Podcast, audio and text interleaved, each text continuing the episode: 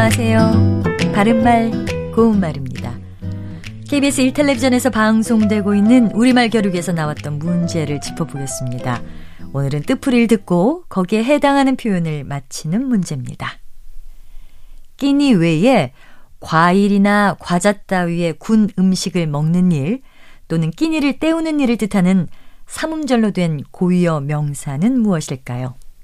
출연자의 답에는 입가심, 입거리, 입맞이, 입치레 등 여러 가지가 있었는데요. 이 중에 정답은 입치레입니다. 입치레가 첫 번째 뜻으로 쓰이면 군것질과 같은 뜻이 되고요. 아이가 밥은 먹지 않고 입치레만 하려 해서 정말 걱정입니다.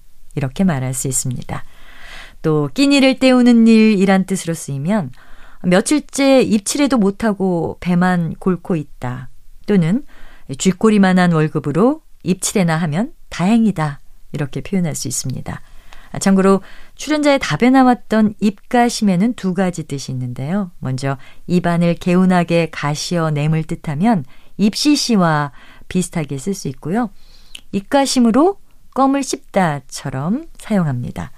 그리고 더 중요한 일에 앞서 가볍고 산뜻하게 할 수 있는 일을 비유적으로 이르는 경우에는 이 정도야 입가심에 지나지 않지 이렇게 말합니다. 출연자의 답에 나왔던 입거리, 입맞이는 사전에 없는 표현입니다. 바른말 고운말 아나운서 변희영이었습니다.